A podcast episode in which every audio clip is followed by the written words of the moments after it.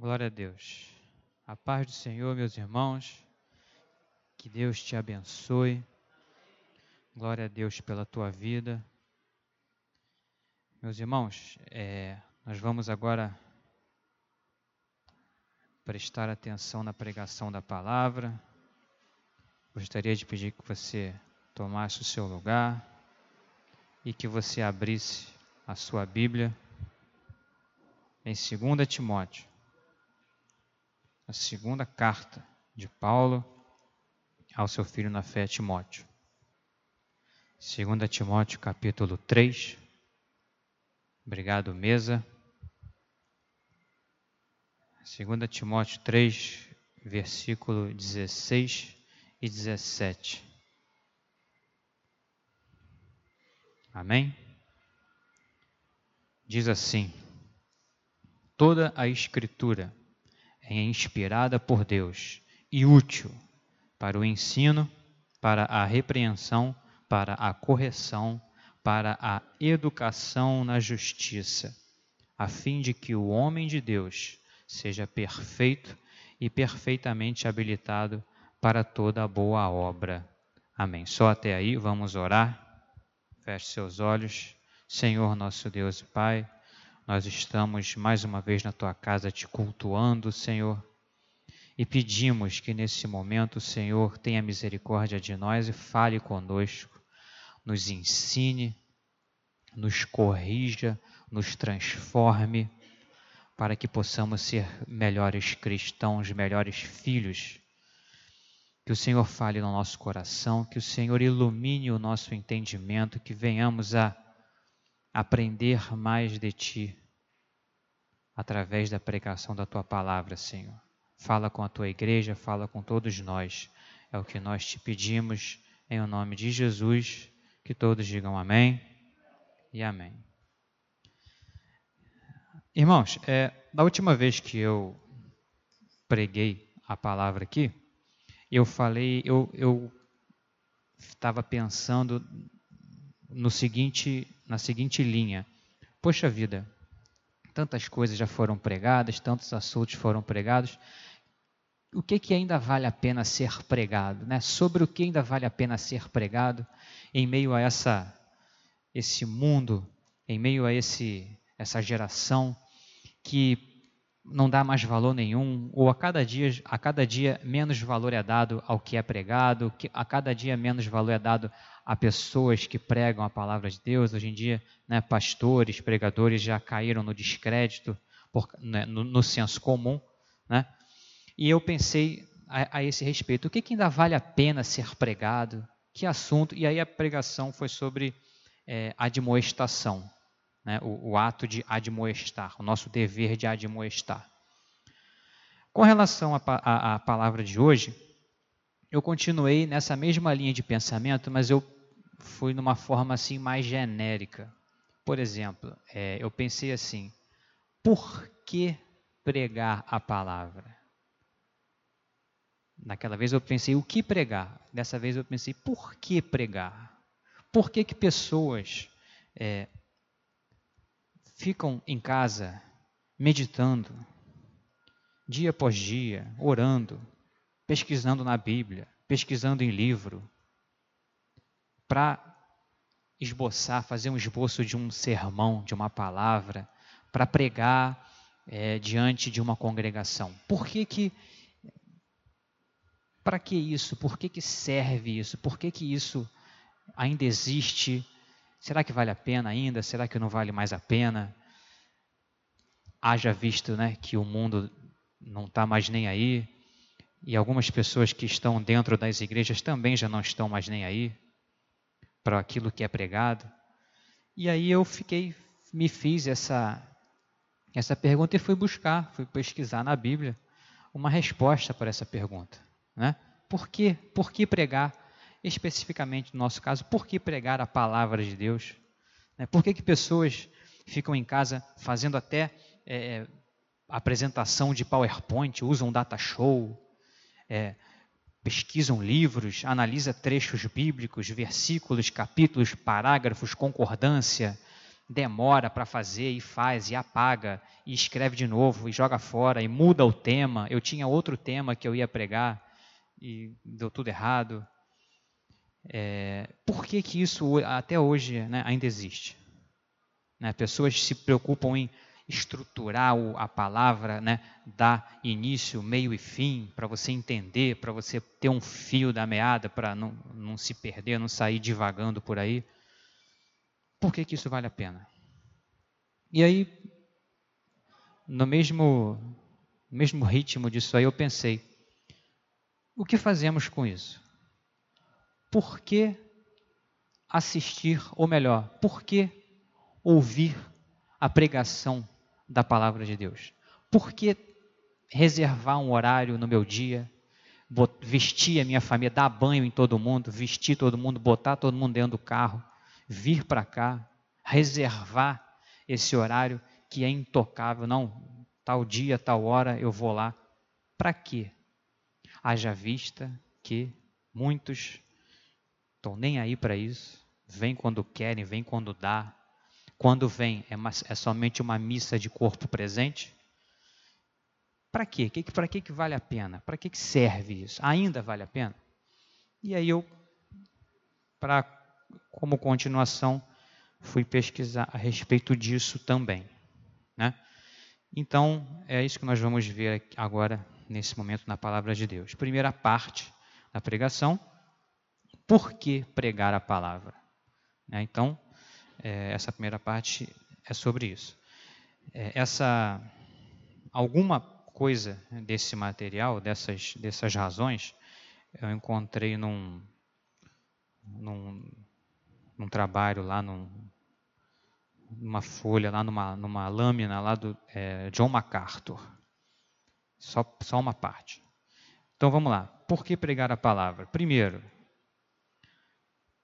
pregamos a palavra porque quando nós vamos pregar a palavra, isso nos coloca em contato direto com Deus, com a mente de Cristo, que é o autor da Escritura.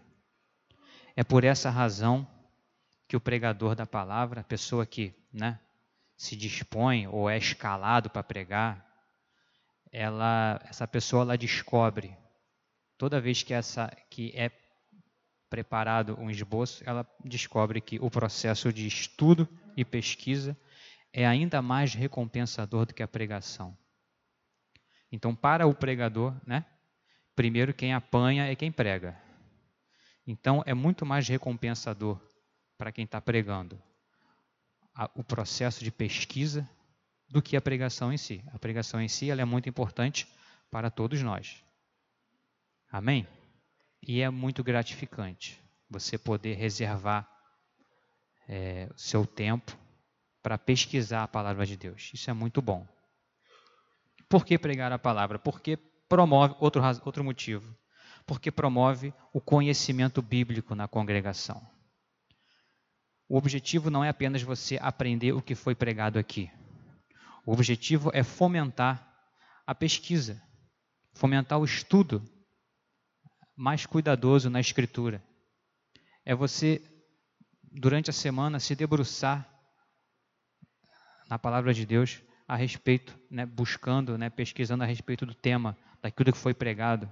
Por isso que é importante você anotar, né? é, é válido né? você anotar, porque tem muita coisa que a gente esquece. Então, quando anota, aquilo fica na nossa cabeça. Por isso que é importante você ouvir a pregação novamente. É, é feito aí um esforço tão grande para gravar a pregação, disponibilizar a pregação, o áudio né, da pregação online, para você poder ouvir a qualquer momento. Então, isso, isso tudo é, é, é trabalhoso. E Deus permitiu que nós tivéssemos essa capacidade, então a gente precisa valorizar. Amém? A pessoa que prega e a pessoa que ouve, ou seja, todos os crentes amam aprender a palavra de Deus porque amam o Deus da palavra.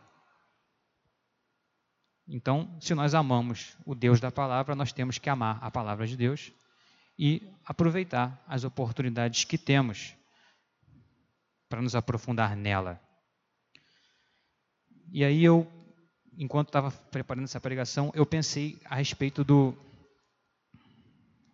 de como né, a gente pesquisa. Pesquise na Bíblia, pesquise na internet.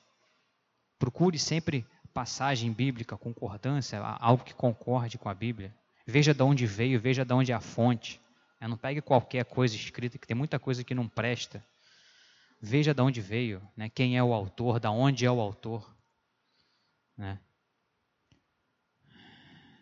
É, e aí eu pensei a respeito também do nosso testemunho aqui. Porque às vezes isso já aconteceu comigo, às vezes a pessoa está pregando aqui em cima e eu ela falou uma coisa e eu peguei meu telefone para pesquisar aquilo que ela falou na pregação. E aí eu pensei né, no nosso testemunho. Né, não vai pegar bem. Né? O, o irmãozinho que está lá pregando está agora mexendo no telefone. A pessoa que vai olhar daqui para lá não vai ver que eu estou pesquisando a respeito da palavra que foi falada, a respeito da, da passagem que ele usou para fazer uma referência, aí eu fui pegar ali para ler. A pessoa não vai pensar nisso, vai pensar o quê? Ah, tá lá mexendo, tá entrando no Zap Zap. Então assim, a gente tem que tomar certos cuidados, porque às vezes na, na ânsia de querer saber alguma coisa, querer pesquisar, querer conhecer, você faz uma coisa e não pega bem. Aí a gente tem que se preocupar com o nosso testemunho, tem que se preocupar sim com o que os outros estão pensando a nosso respeito. Né? A Bíblia diz isso. Se, se, até o comer carne escandaliza, não, come, não coma carne. Eu acho que não custa nada. Né? É, mais um motivo pelo qual devemos pregar a palavra. A palavra deve ser pregada ainda. Porque somente esse tipo de pregação pode transformar tanto o pregador como a congregação. A pregação da palavra nos transforma.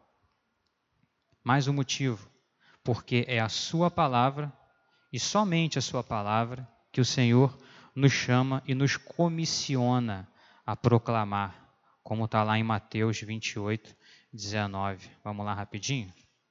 Mateus capítulo 28,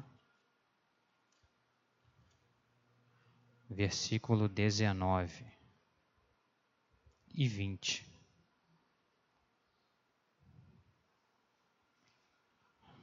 Mateus 28, 19 e 20. Diz assim: Ide, portanto, fazei discípulos de todas as nações, batizando-os em nome do Pai, do Filho e do Espírito Santo, ensinando-os a guardar todas as coisas que vos tenho ordenado.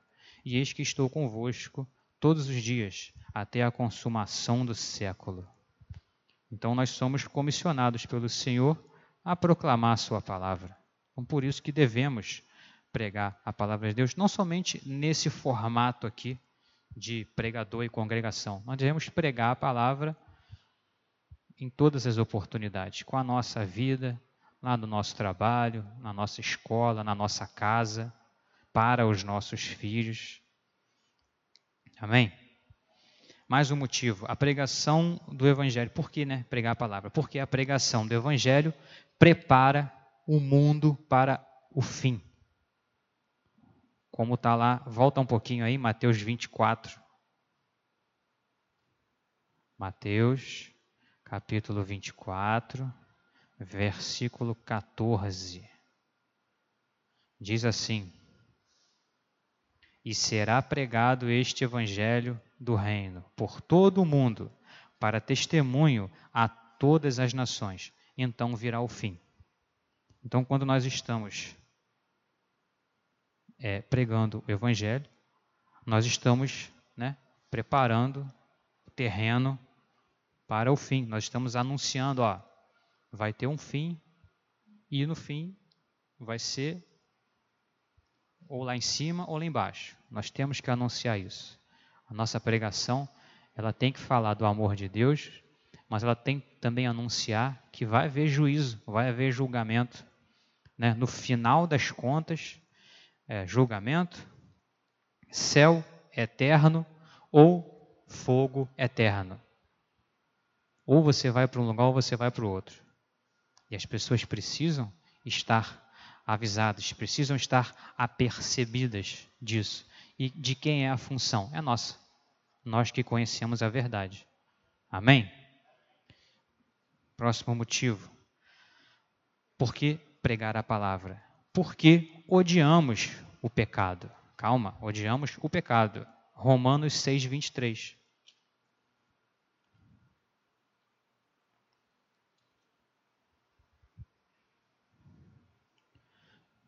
Romanos, capítulo 6, versículo 23. Porque o salário do pecado é a morte, mas o dom gratuito de Deus é a vida eterna em Cristo Jesus, nosso Senhor. Então, por que devemos pregar o Evangelho? Porque odiamos o pecado. Porque não desejamos viver no pecado e não desejamos que ninguém viva no pecado para que uma pessoa não viva no pecado, a gente não tem que ir lá e dar uma surra nela porque ela está em pecado. A gente tem que pregar o Evangelho. Essa é a nossa função.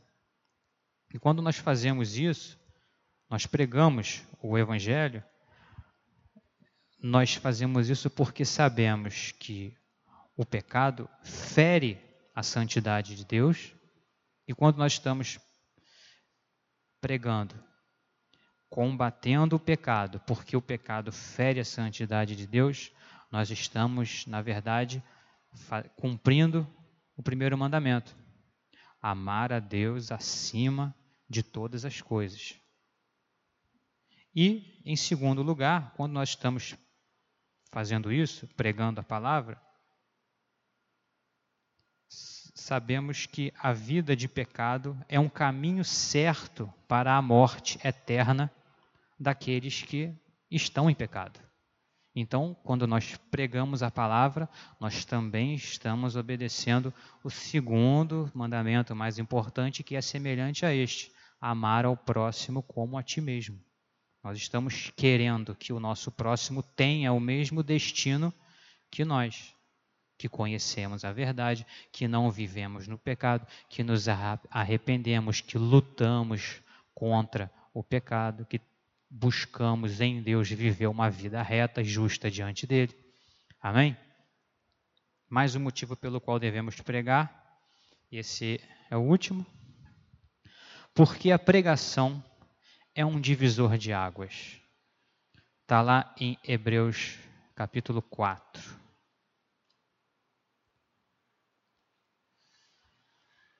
Hebreus capítulo 4.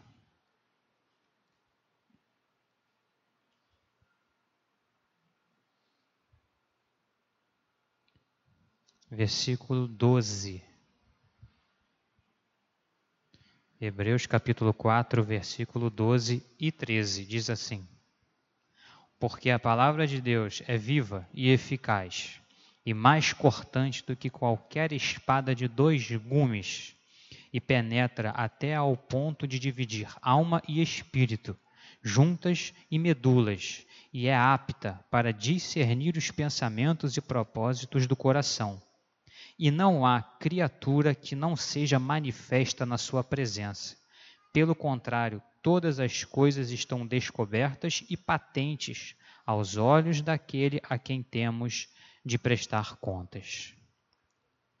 Então, a pregação da palavra de Deus, quando a palavra de Deus ela é pregada, ela nos coloca dentro de uma experiência. Eu imaginei uma experiência de laboratório. Cientistas lá mexendo naqueles ratinhos. Os cientistas observam o comportamento do ratinho e aí o cientista ele faz alguma alteração no ratinho ele injeta alguma substância, ele faz uma cirurgia no, no ratinho, tira um. Eu estava estudando nessa ontem sobre esse tipo de, de experiência para observar comportamento. Ele pegava o ratinho lá, tirava um pedacinho do cérebro do ratinho e aí observava como é que ele se comportava sem aquela parte do cérebro para saber né, é, qual era a função daquela região lá. Então, assim, acontece a mesma coisa com a gente. nós estamos numa experiência. Nós estamos é, imersos, nós estamos sendo é, bombardeados com a pregação da palavra, como, né, como se você estivesse sendo bombardeado por radiação. É aquele filme de, de, de, ficção científica, bota o cara lá, o cara entrou na radiação, saiu de lá com asa, saiu de lá com superpoderes. Então nós estamos expostos aqui à palavra de Deus. Isso, obviamente, a longo prazo, né? Você vem domingo de manhã, domingo de noite, quinta-feira e fica sendo é, exposto fica recebendo injeção dessa substância que é a pregação da palavra de Deus. E aí o que, que o, o, o cientista faz? Né? Ele vê o, o, ratinho sem aquela alteração, aí ele faz aquela modificação no ratinho, bota aquela substância e depois vê como ele fica. Como é que o que, que mudou ali naquele rato? E é, é o que acontece com a gente. A pregação é um divisor de águas como nós nos comportamos, o que que gera, o que que muda em nós o fato de ficar ali sendo bombardeado pela pregação da palavra, sendo exposto, sendo é, é, recebendo a injeção da palavra de Deus, da pregação da palavra de Deus, ao longo né, de anos, meses, anos o que, que acontece com a gente? Como é que a gente sai dessa experiência? Muda o nosso comportamento? Muda as nossas atitudes? Muda a forma de pensar? Muda a forma de agir, a forma de falar? Muda a forma de tratar os filhos, os pais, o chefe, os colegas de trabalho? Muda a forma de tratar a própria obra de Deus? muda a sua forma de se relacionar com o próprio Deus e com o próximo. E a gente pode fazer essa observação. Nós somos, né, entre aspas, cobaias nessa experiência para nós mesmos. Nós somos cobaias para nós mesmos, porque Deus já sabe o final. Então, para Deus não é experiência nenhuma, Ele já sabe, né, desde antes da formação do mundo, o que, é que já vai acontecer. Mas nós podemos observar. E é aí que nós vemos, muitas vezes, é, quem é e quem não é. Quem é trigo, quem é joio, quem é. Como é que é? Aquelas virgens, as nécias e as apercebidas. E a gente vê, está há tanto tempo, né? Ouvindo pregação. Ah, mas ele só ouve. Não, ele não só ouve, não, porque ele vem domingo de manhã, nove horas, para orar também. Então ele fala com Deus e ele ouve Deus falar. E aí, depois de. A, gente, a igreja está fazendo nove anos. Depois de nove anos ouvindo pregação, oração, louvor, ofertório, cantina, passeio, retiro, futebol na praça. E aí? Como é que o que, que aconteceu? Mudou? Não mudou? Tem sempre, né? Quando você faz uma pesquisa, tem sempre isso. Mudou ou não mudou? Teve alteração ou não teve alteração? Por que não teve alteração? Estava exposto àquela pregação ali. Não mudou nada? Por que será? Por que motivo? A gente tem que, tem que aí liga, né, a luz de alerta. Vamos, vamos, vamos, prestar atenção aqui então, porque não mudou. Vamos ver ali é, rapidinho em 2 Timóteo capítulo 3, igual lá no, no começo, mas no começo, no versículo 1, 2 Timóteo capítulo 3, versículo 1.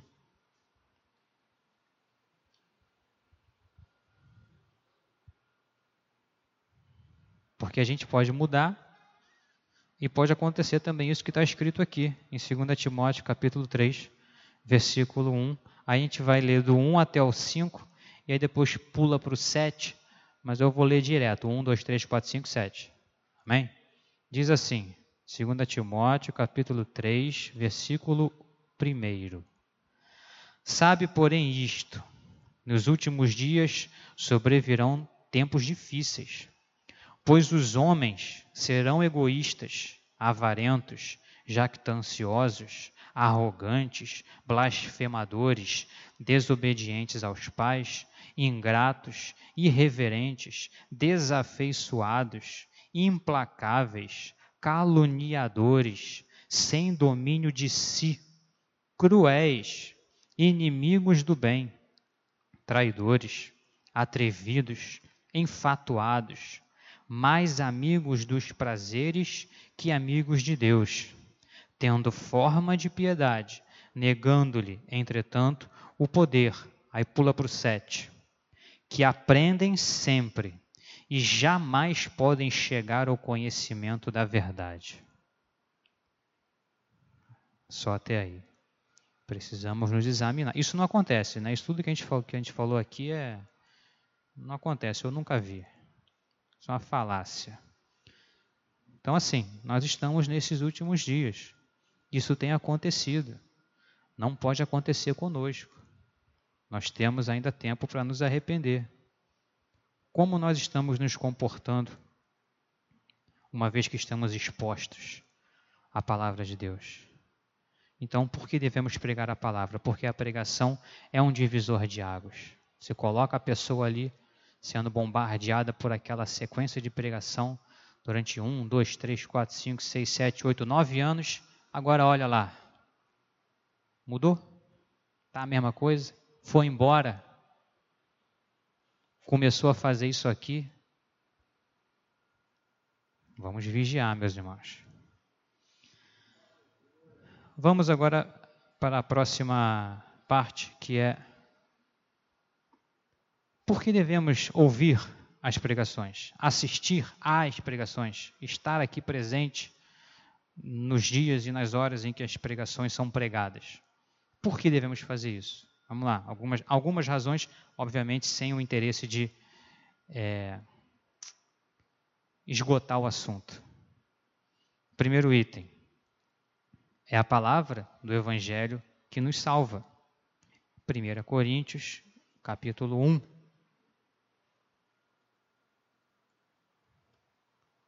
porque devemos ouvir as pregações, porque a palavra do Evangelho nos salva. 1 Coríntios, capítulo 1, versículo 21, diz assim: Visto como, na sabedoria de Deus, o mundo não o conheceu por sua própria sabedoria, aprove a Deus salvar os que creem pela loucura da pregação. Quem crê nessa pregação é salvo. Por que devemos ouvir as pregações? Porque é a palavra de Deus que nos salva. Amém? Segundo item, por que devemos ouvir as pregações? Ouvir o que a pessoa prega aqui. Por quê? Para que seja gerada a fé em nosso coração. Romanos 10,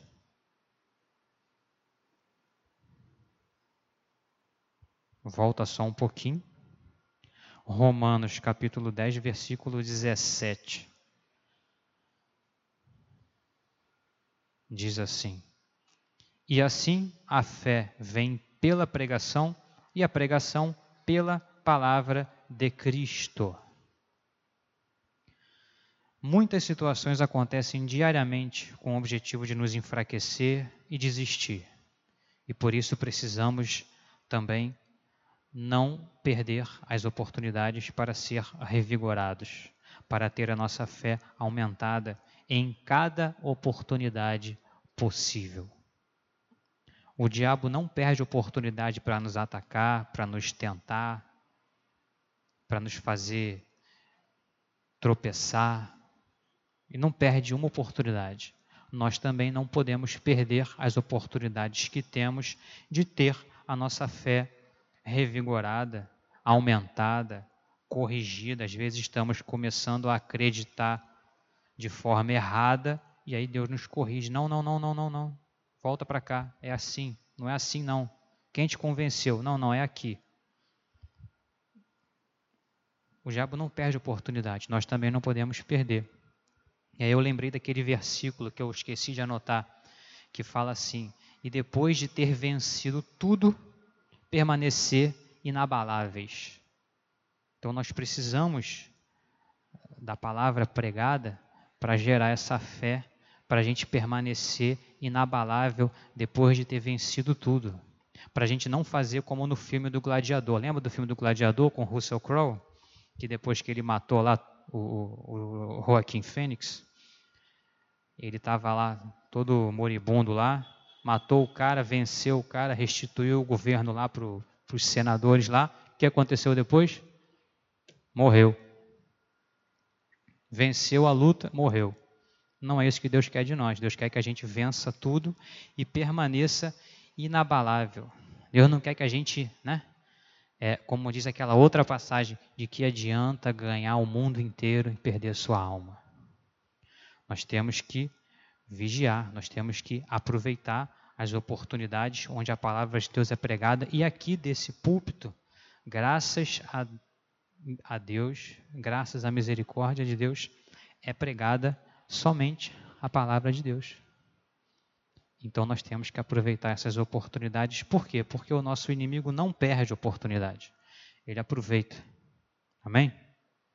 Mais um motivo pela qual devemos ouvir, assistir às pregações. Continuando, a fé não vem por, pelos outros sentidos. Quando eu li essa, essa passagem aqui, a, a, a fé vem pela pregação, né? pelo ouvir a pregação. A fé não vem por outro sentido. A fé não vem pela visão. Nós precisamos é, entender isso. A fé vem pelo ouvir a pregação da palavra de Deus. A fé não vem pela visão. Ou seja, uma igreja suntuosa, com arquitetura, né, seguindo lá uma tendência de arquitetura, isso não vai gerar fé. Um show aqui de de luzes, de, de, não vai gerar fé. Ficar vendo né, demônio sendo expulso, pessoa caindo no chão, isso não vai gerar fé. A fé vem pela pregação da palavra de Deus. A fé também não vem pelo paladar. Tem, é, a campanha do quilo, ela é importante para saciar a fome e quem tem fome tem pressa, saciar as necessidades é importante para isso. Quilo, alimento não gera fé. Então tem que ter o quilo, tem que ter o alimento e tem que ter a pregação da palavra. Né? Não são as obras né, que vão gerar fé. É, ir lá de noite, de madrugada, oferecer a sopa vai saciar a fome, vai suprir a necessidade do corpo mas não vai gerar fé. Tem que ter pregação da palavra. A fé também não vem pelo tato. Ela não vem por aquilo que sentimos, não vem por aquilo que apalpamos, né? O carro que está ali, ó, tem o carro novo aqui, ó, minha fé, isso é, é a prova de que minha fé tá em dia. Ó, eu tenho aqui, ó, as coisas aqui, a água, a rosa, não, a fé, a fé não vem por aí, a fé vem pela pregação da palavra de Deus. Amém? A fé também não vem pelo olfato. Sabe o olfato? Que a gente fica. Eu acho que é isso. Eis que vos digo, eu acho que você. Sabe aquela, aquelas impressões? Tem pessoas que têm sua fé é, é, é, firmada em impressões, né, no, no olfato, no, aquilo, aquilo que parece. Que, parece que isso aqui é certo, então eu vou fazer. Não. Não é pelo olfato que a gente vai ter a nossa fé alicerçada, mas pela pregação da palavra de Deus. Amém? Mais um motivo. Nós devemos assistir, nós devemos ouvir a pregação da palavra, porque corações duros podem se tornar honestos e bons, como está escrito lá em Tiago, capítulo 4. Vamos lá. Tiago 4. Tito, Filemão, Hebreus, Tiago. Aí, cheguei. Tiago, capítulo 4, versículo 8 diz o seguinte: Chegai-vos a Deus, e ele se chegará a vós outros. Purificai as mãos, pecadores, e vós que sois de ânimo dobre, limpai o coração. Então é possível você ser transformado pela pregação da palavra de Deus. É possível que o seu coração seja limpo, suas mãos purificadas. É possível que você se chegue a Deus. Então, devemos ouvir a pregação da palavra, porque corações duros podem ser se tornar honestos e bons, e porque corações honestos e bons podem se tornar duros. Por isso temos que assistir, ouvir a pregação da palavra. É, Hebreus capítulo 3, no, o, o livro anterior. Hebreus 3, versículo 12. Tende cuidado, irmãos jamais aconteça haver em qualquer de vós perverso coração de incredulidade que vos afaste do Deus vivo. Verso 13. Pelo contrário, exortai-vos mutuamente cada dia, durante o tempo que se chama hoje, a fim de que nenhum de vós seja endurecido pelo engano do pecado. Ou seja, podemos ter nosso coração quebrantado, podemos ter nossas atitudes modificadas, né? Um coração duro pode se tornar um coração honesto e bom, e um coração honesto e bom também pode se tornar um coração endurecido. Ele pode ser enganado, seja endurecido pelo engano do pecado. Pode haver um perverso coração de incredulidade que vos afaste do Deus vivo. Então, por isso, nós precisamos estar em contato com a palavra e a pregação da palavra é uma oportunidade para fazermos isso. Próximo motivo, porque a palavra de, a palavra de Deus, ela gera em nós, ou deveria gerar em nós, alegria. E não qualquer alegria. A palavra de Deus, ela tem esse poder e ela precisa gerar em nós uma alegria profunda o bastante para suportar todos os ataques, todos os choques, todo o peso do mundo. Ela precisa ser do tipo de alegria que o tempo e a circunstância não podem tirar de nós. Como diz lá em João 16, Evangelho de João, capítulo 16, que diz assim, João 16, 22. Assim também, agora vós tendes tristeza, mas outra vez vos verei. O vosso coração se alegrará, e a vossa alegria ninguém poderá tirar. Naquele dia nada me perguntareis, em verdade, em verdade vos digo: se pedirdes alguma coisa ao Pai, ele vô-la concederá em meu nome. Até agora nada tendes pedido em meu nome. Pedi e recebereis, para que a vossa alegria seja completa. Então a palavra de Deus ele tem esse poder, tem esse poder de gerar essa alegria que as circunstâncias não podem tirar. Tem o poder de gerar alegria pela coisa justa. A justiça de Deus deve gerar em nós alegria. Em Lucas 10, verso 17, Lucas, Evangelho de Lucas, capítulo 10, versículo 17, que diz assim: Lucas 10, 17. Então regressaram os setenta, possuídos de alegria, dizendo: Senhor, os próprios demônios se nos submetem pelo teu nome. Então aqueles setenta discípulos viam os demônios saindo das pessoas e eles ficaram alegres. Então, o reino de Deus, as coisas de Deus, devem gerar alegria no nosso coração. Vir até aqui deve gerar alegria no nosso coração. E uma alegria que vê a perseguição e o sofrimento por amor de Cristo como um privilégio. Volta um pouquinho aí no Evangelho de Lucas, no capítulo 6, versículo 22 e 23. Lucas 6, 22 e 23. Bem-aventurados sois quando os homens vos odiarem e quando vos expulsarem da sua companhia, vos injuriarem e rejeitarem o vosso nome como indigno, por causa do Filho do Homem.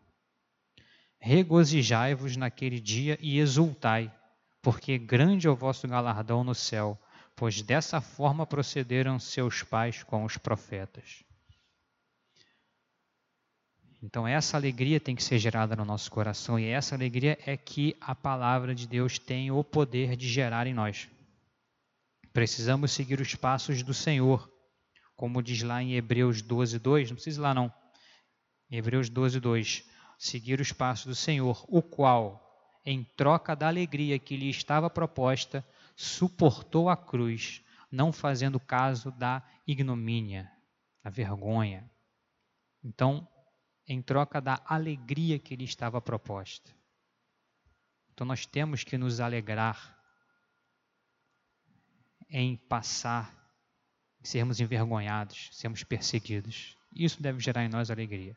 Claro, quando somos perseguidos e envergonhados, obviamente por causa da palavra de Cristo, por causa de sermos cristãos, e não porque estamos passando vergonha. Né? Mas o motivo pelo qual devemos ouvir as pregações. Porque a palavra de Deus deve gerar em nossos corações reações. E não somente concordância ou passividade. Não basta apenas ouvir a pregação toda e né, curtir, dar um joinha aí. Não é para isso que a palavra de Deus é pregada. Tem que gerar em nós reações. Que reações? Reações semelhantes a reação do rei Josias, lá em 2 Reis, capítulo 22.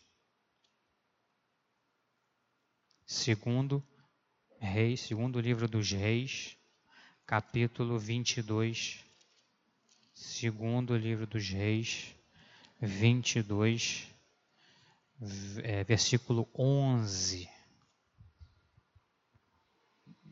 Segunda Reis 22, verso 11 diz o seguinte: Tendo o rei ouvido as palavras do livro da lei, rasgou as suas vestes.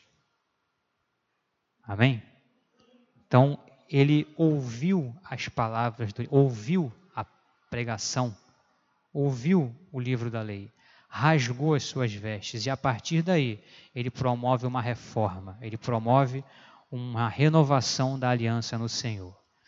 Ele restabelece a Páscoa, purifica o templo, restaura, restaura lá o culto. Né, isso está nos capítulos 23 em seguinte, é, derruba altar lá de, de deuses idólatras. Então, assim, gerou uma modificação, gerou uma reação. Você precisa reagir à pregação da palavra de Deus. Você não está aqui só para ouvir, você está aqui para reagir. Qual é essa reação? Como a gente viu lá no, no começo, né? Estamos aqui na experiência. Qual vai ser a sua reação quando você é bombardeado aí por essa radiação? Última item. Por que devemos assistir? Por que devemos ouvir a pregação da palavra? Porque a palavra de Deus é o poder que constrói o reino de Deus. O que isso quer dizer? Lá em Mateus 13, vai indo para lá. Mateus 13.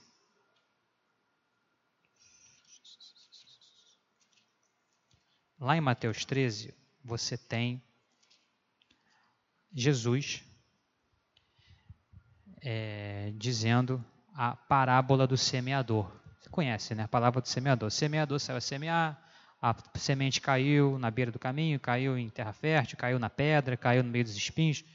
Então, assim, Jesus começa proferindo essa parábola. E depois dessa parábola, depois da parábola do semeador, ele profere mais seis, ele fala mais seis parábolas depois da parábola do semeador. Ele fala a parábola do joio, do grão de mostarda, do fermento, do tesouro escondido, da pérola, está faltando aqui, e da rede. joio, grão de mostarda, fermento, tesouro escondido, pérola e da rede. Seis parábolas, no total sete. Primeira é a parábola do semeador e depois mais seis.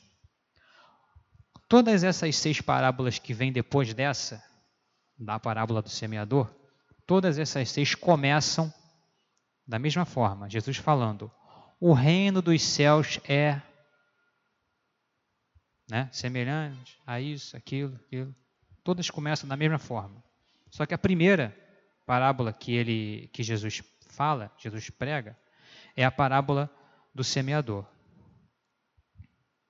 E lá em Marcos 4, capítulo 13, vamos lá em Marcos, eu já passei.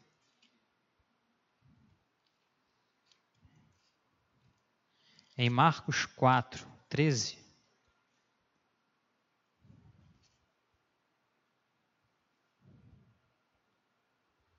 Eu sabia que isso ia acontecer. Não é Marcos 4, 13.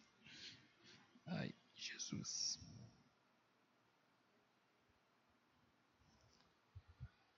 Acho que é 14. Deixa eu ver se é 14.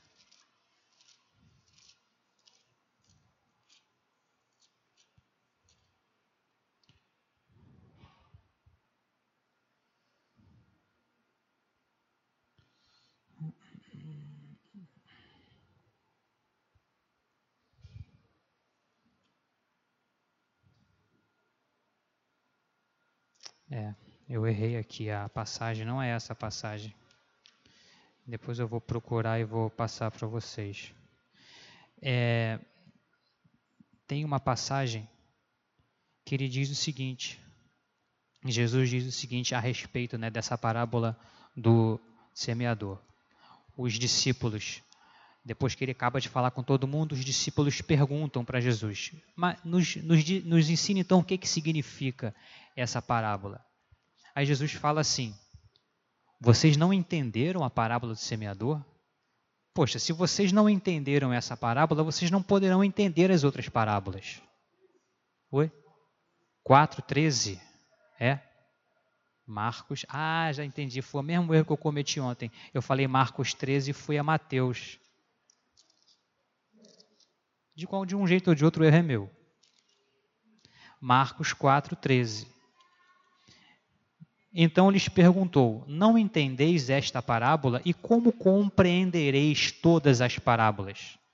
Né? Porque depois dessa ele falou aquelas outras seis parábolas falando a respeito do reino de Deus. E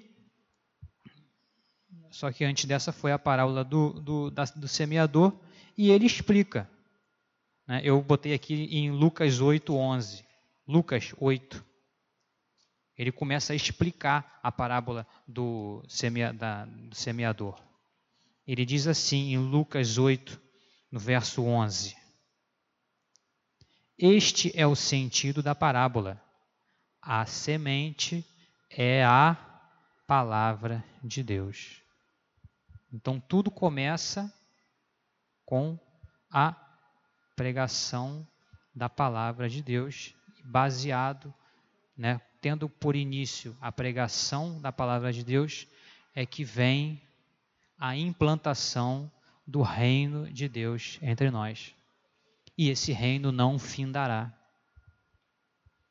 Então, por isso, nós devemos ouvir e assistir a pregação da palavra, porque a palavra de Deus é o poder que constrói o reino de Deus.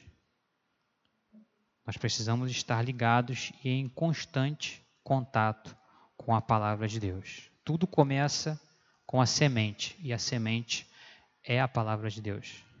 Amém?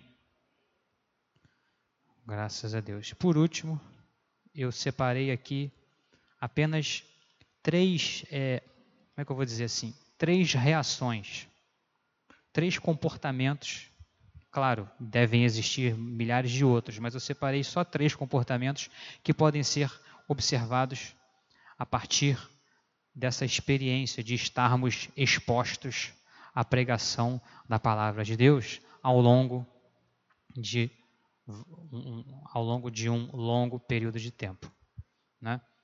Três comportamentos. Você consegue observar primeiro, você consegue observar o cristão, O cristão é aquele que participa regularmente dos cultos, da Santa Ceia, se esforça na manutenção da igreja. E isso, de forma nenhuma, se chama religiosidade. Ele vem porque o coração dele é sincero, ele vem porque ele entende da importância, ele dá valor, ele entende isso aqui como um privilégio, que isso aqui, por mais que ele faça, nunca vai servir, não vai chegar aos pés do sacrifício de Cristo em favor da vida dele. Cristão, o cristão não vive em pecado. Procura em tudo dar testemunho da sua fé. Busca se corrigir, se arrepender e mudar de caminho. O cristão está na igreja por amor a Cristo, tem respeito pelo seu pastor, estão firmes, independente dos temporais, terremotos e escândalos.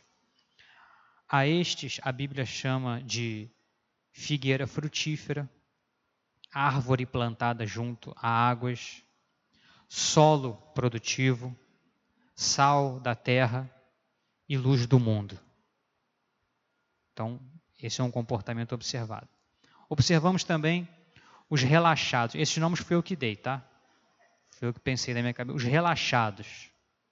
Os relaxados são aqueles que não participam dos cultos. Eles não prestam culto, eles apenas assistem. Eles estão numa missa de corpo presente. Ele só está o corpo dele ali. Coração, a mente, a alma, o espírito e o, todo o resto não está aqui. Conversam, mexe no celular, mexe mas que tiver para mexer, celular, tablet, computador, desktop, servidor, se tivesse aqui, ia estar tá mexendo manda mensagem, manda recado, vê recado, resultado do jogo, fórum, etc. São os relaxados. Não leem a Bíblia com uma frequência digna, não ofertam, não se esforçam pelo trabalho da igreja. Para estes, tanto faz, tanto faz se a igreja está crescendo ou está acabando. Se a igreja vai bem, às vezes eles falam bem. Se a igreja vai mal, começa logo a criticar. Se gostam do que foi pregado, não fala nada. Se não gosta, mete a língua. São como os torcedores numa arquibancada. O time está indo bem, vamos ser campeão. Se o time está indo mal, vaia, rasga o dinheiro, vergonha. São como o povo de Jerusalém. Quando viram Jesus entrando em Jerusalém como um rei, aplaudiram lançaram ramos de árvores na frente. Agora, quando viram Jesus preso e sendo julgado, crucifica, crucifica. A Bíblia às vezes chama estes de figueira estéreo, árvore infrutífera, aquela que Deus ameaça cortar e lançar no fogo. A Bíblia chama de morno, não é quente nem frio, ou seja, não faz bem. É, são aqueles que estão quase fora estão no fio da navalha. Outras vezes Deus também chama de virgenécia, porque não buscaram abastecer a sua fé na palavra de Deus. Estes, na hora da provação, há uma forte tendência a se desviar da fé. Os relaxados costumam dar muito trabalho, pois constantemente vivem aprontando como bebês, vivem cometendo escândalos, e aí haja né, bombeiro, haja, haja extintor para apagar o fogo. Então, esses são os relaxados. E outro tipo de comportamento observado é: tem o cristão, o relaxado e tem a nota de três reais. Três reais? Três reais. Três reais? Três reais. Três reais? Três reais. Nota de três reais. O que é uma nota de três reais? nota falsa. É o cristianismo falso assim como a nota de três reais é falsa. Estão na igreja não porque têm algum interesse por ela, mas porque acham bonito, acham uma convenção social, algum status. São como Nicodemos, que era membro do Sinédrio, mas não era convertido. São como os escribas e fariseus, aos quais Jesus chamou de cobras venenosas, sepulcros caiados e hipócritas. São como Judas, que seguem a Jesus, mas na vida diária né, é, roubava o dinheiro que se colocava na bolsa. São como o rei Herodes, que dizia querer ver Jesus para adorá-lo, mas na verdade só queria matá-lo. São como Caim, que vem para adorar a Deus, mas saem com o semblante caído, porque o coração está cheio de raiva, de ódio, de maldade. A esses, né, o falso cristão, a nota de três reais, Lutero chama da sujeira que gruda na roda do carro, a carruagem. Eles estão grudados na roda do carro, mas não fazem parte do carro. Elas estão ali grudados só para atrapalhar o carro toda hora que a roda passa por ali. Ele dá aquele solavanco, né? Carruagem não tem amortecedor. Então tá ali só para atrapalhar. Tá grudado. Tá indo junto com o carro. Não faz parte do carro. A Bíblia chama estes de joio. Se parece com trigo, mas não é trigo. Amém, meus irmãos? E por fim, para terminar tudo isso, vamos ler o último versículo, Mateus 11. Agora é Mateus. Mateus 11.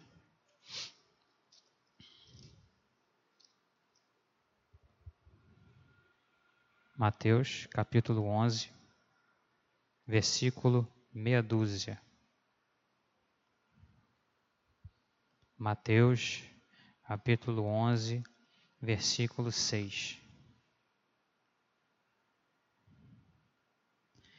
Diz assim: E bem-aventurado é aquele que não achar em mim, Jesus, motivo de tropeço. Né? Você nem sabia, mas hoje às nove horas da manhã você recebeu um spoiler da pregação da noite. Nessa passagem, João Batista estava lá encarcerado e ele começou a duvidar. Ó, aí falou com os discípulos dele: pergunta lá para Jesus se ele é o Cristo mesmo, se ele é o Messias mesmo ou tem que esperar outro. E Jesus falou, ó, avisa lá para ele que aquilo que foi predito a meu respeito está acontecendo.